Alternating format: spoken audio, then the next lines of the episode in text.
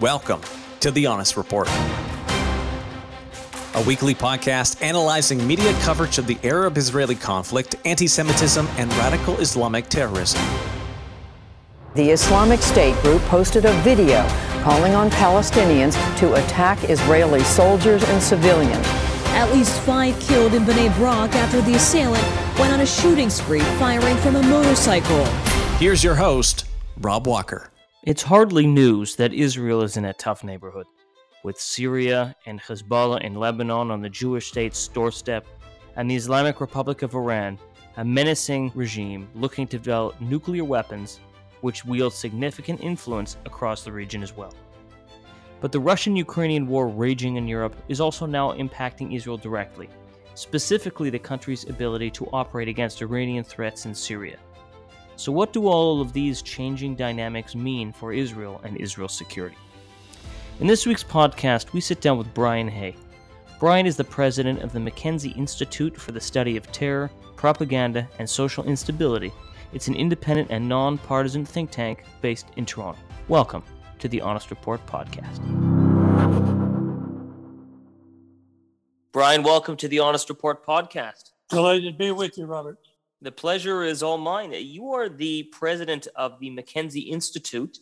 Um, of course, you have your hands full on a lot of different geopolitical and security issues.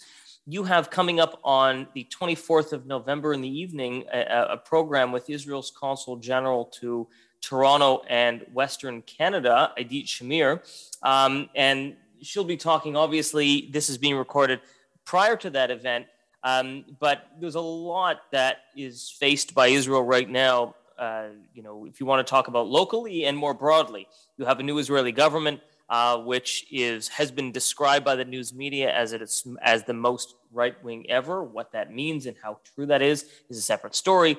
You have uh, the Rush, Russo-Ukrainian war and the impact there. You have the um, ongoing tensions with, of course, Lebanon. Um, you have Iran how does how does somebody make sense out of this, uh, Brian, in terms of uh, understanding what is more of a pressing, urgent threat facing Israel, and sort of just what is a, an ongoing uh, security challenge that's going to be there forever? Well, I think Robert, the key thing is that there's no one conversation is going to address or certainly settle everything that, that is at, at uh, risk today. Uh, clearly, what we hope to do with this dinner is to gain a better understanding of where Israel is today, both domestically and internationally. There's a lot to talk about in terms of Israel's domestic success. The economy is vibrant. The shekel is very strong. Uh, a lot of people are still immigrating to Israel, as you know, making aliyah uh, to Israel. And uh, this is an important thing to understand how Israel is, is growing and, and developing uh, domestically. And it's obviously the site of some very sophisticated technology uh, in different fields medicine, uh, military, computer technology, et cetera. I mean, let's face it, there's a, I think there's a, a weekly, if not more frequent, direct flight from Tel Aviv to San Francisco. Uh, the connection on the technology side is so strong. So that's an important thing to understand what's happening in, uh, with Israel domestically, because its domestic strength is the basis upon which its endurance is based. And it is in a difficult area, a challenging area. And there are not, not a few uh, organizations in the area, not necessarily nation states alone, but organizations that wish to see Israel go away in one form or another. So its domestic strength is the foundation stone for its security.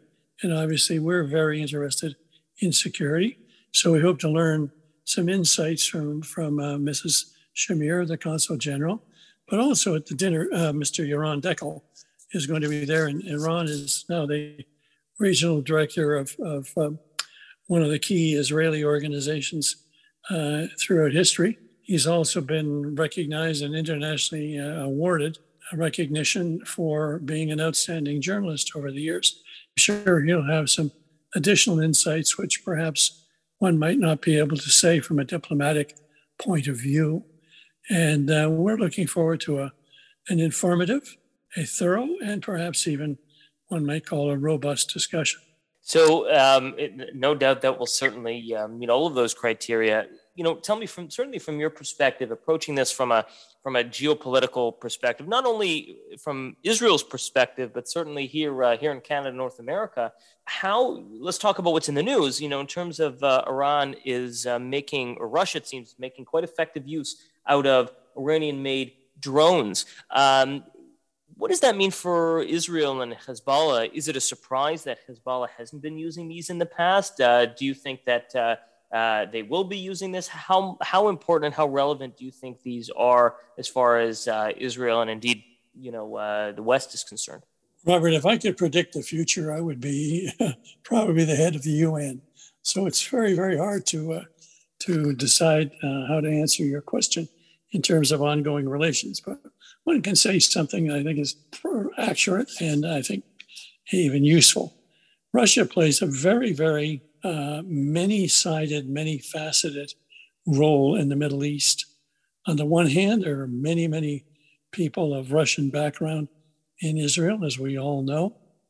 Uh, we know that Russia has very strong relations with Syria, which is not exactly the friendliest nation to uh, Israel in the area we know that Russia has an alliance, uh, not only an, an, economic alliance, but a, a one based on oil and some military aspects with Iran.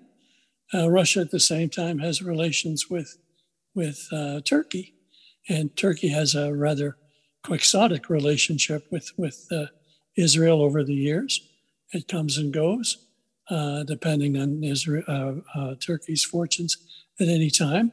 But I think the key thing is to recognize that Russia is a very, very astute player. So, on the one hand, they have cautioned Israel about becoming involved in supplying military equipment to Ukraine. But on the other hand, they have not impeded in any way, as far as I know, any shipments from Israel to Ukraine for humanitarian uh, relief. They've made it very, very clear that they don't want Israel to supply Armenia with um, any of Israeli drones. At the same time, Turkey is providing Azerbaijan with drones. Iran, on the other hand, yeah, which is providing Russia with drones, is backing Armenia. So, so hold on a minute. That's this is a great opportunity to take a step back a little bit here. Tell us a little bit about perhaps a lot of people listening have seen uh, ongoing conflict and war between uh, Azerbaijan and Armenia. What's the backstory, obviously, briefly, uh, between the two, and how are they part of a larger uh, proxy war in, in the Middle East? Can you sort of give us a bit of an idea there? Well, Armenia, as we all know, has been a historic entity in the Middle East. Uh, there are many, many historical notes, if you will, about Armenia and how they've got on with their neighbors. They're a landlocked country. Uh, there is the the whole question of the Armenian Holocaust in its own right uh, with Turkey, which Turkey vehemently denies, but the Armenian people point to photographs and other records of it.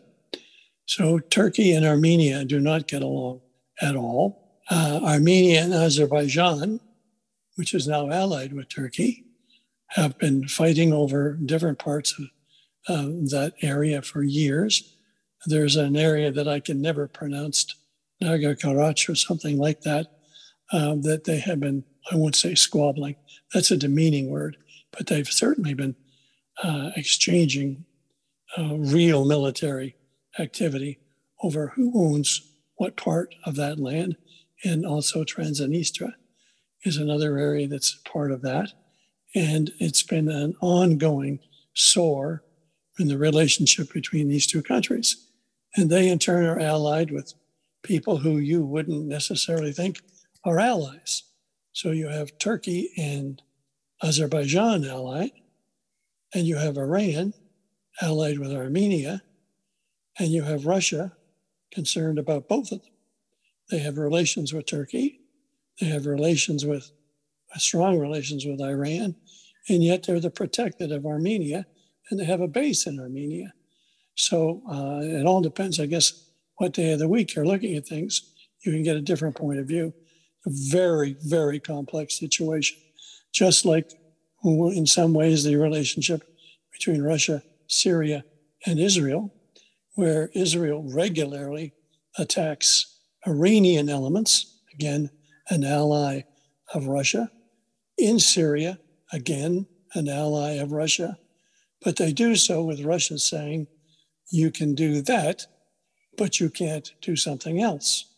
So Russia is putting a leash, if you will, on uh, what Iranian, uh, sorry, Israel's uh, freedom of, of action is with respect to Syria, which in fact is a base not only for Hezbollah, which has fought wars with Israel, but in fact is a staging area um, and a storage area for a lot of Iranian, and I say again, Iranian equipment and personnel. So uh, you have to look at through this through, through a, a multi-layered lens, if you will. It's a very, very complex set of relations, and one never knows on what day things may boil up on one side or the other. I think the, the bottom line is everybody appreciates that Israel is a powerhouse in the region. It has desires, it has reasonable desires for peace and security. And at the same time, there are those who would destabilize it and those who would wish to eliminate it. And thus, we have an ongoing security issue for that country in particular. So, would it be fair? I mean, uh, as you pointed out, uh, Brian, Israel has been operating in Syria, helping to take out both Syrian and Iranian um, threats, um, you know, weapons convoys, etc. And Russia, as the de facto power in Syria, has been giving somewhat of a blind, uh, uh you know, looking the other way, even allowing it to certainly happen. Um, at the same time, Israel is under a lot of pressure from Ukraine, from the United States, from NATO to arm Ukraine not just with uh, humanitarian uh, aid, um, but with lethal resources as well. Uh, would it be fair to say that if Israel were to do that, uh, that could change the game in Syria for uh, what Russia allows Israel to do? I mean, h- how does Israel make these decisions, right? It's caught between a rock and a hard place. H- how do you see not asking for a crystal ball, but how are these decisions made and how are they balancing these competing uh, domestic uh, national security interests? Well, I think the answer is, you know, two words very carefully, because it is so complex. Um, I know Zelensky, President Zelensky, has asked specifically for Iron Dome um, supplies from Israel, and Israel thought it over under the previous government and basically said no, uh, because they realized it would be a very significant escalation. But also, Russia made it very, very clear that that would be a red line in the relationship between Russia and Israel that Israel should not cross.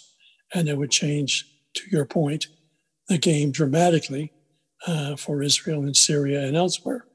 So I, I can't see that happening in the short run. Now we have a new government coming in. You know, Netanyahu um, is forming a new government, and in your opening remarks, you suggested it was more right of center. It certainly is relative to uh, the Lapid government before. It's hard to say that he, you know, won't consider making some decisions in that re- in that in that regard. But then one has to stand back and ask yourself a question.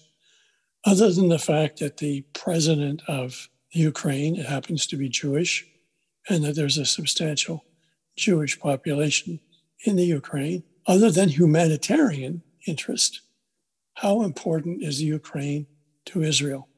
It's a source of food, yes, Russia is a source of food, and other places are a source of food.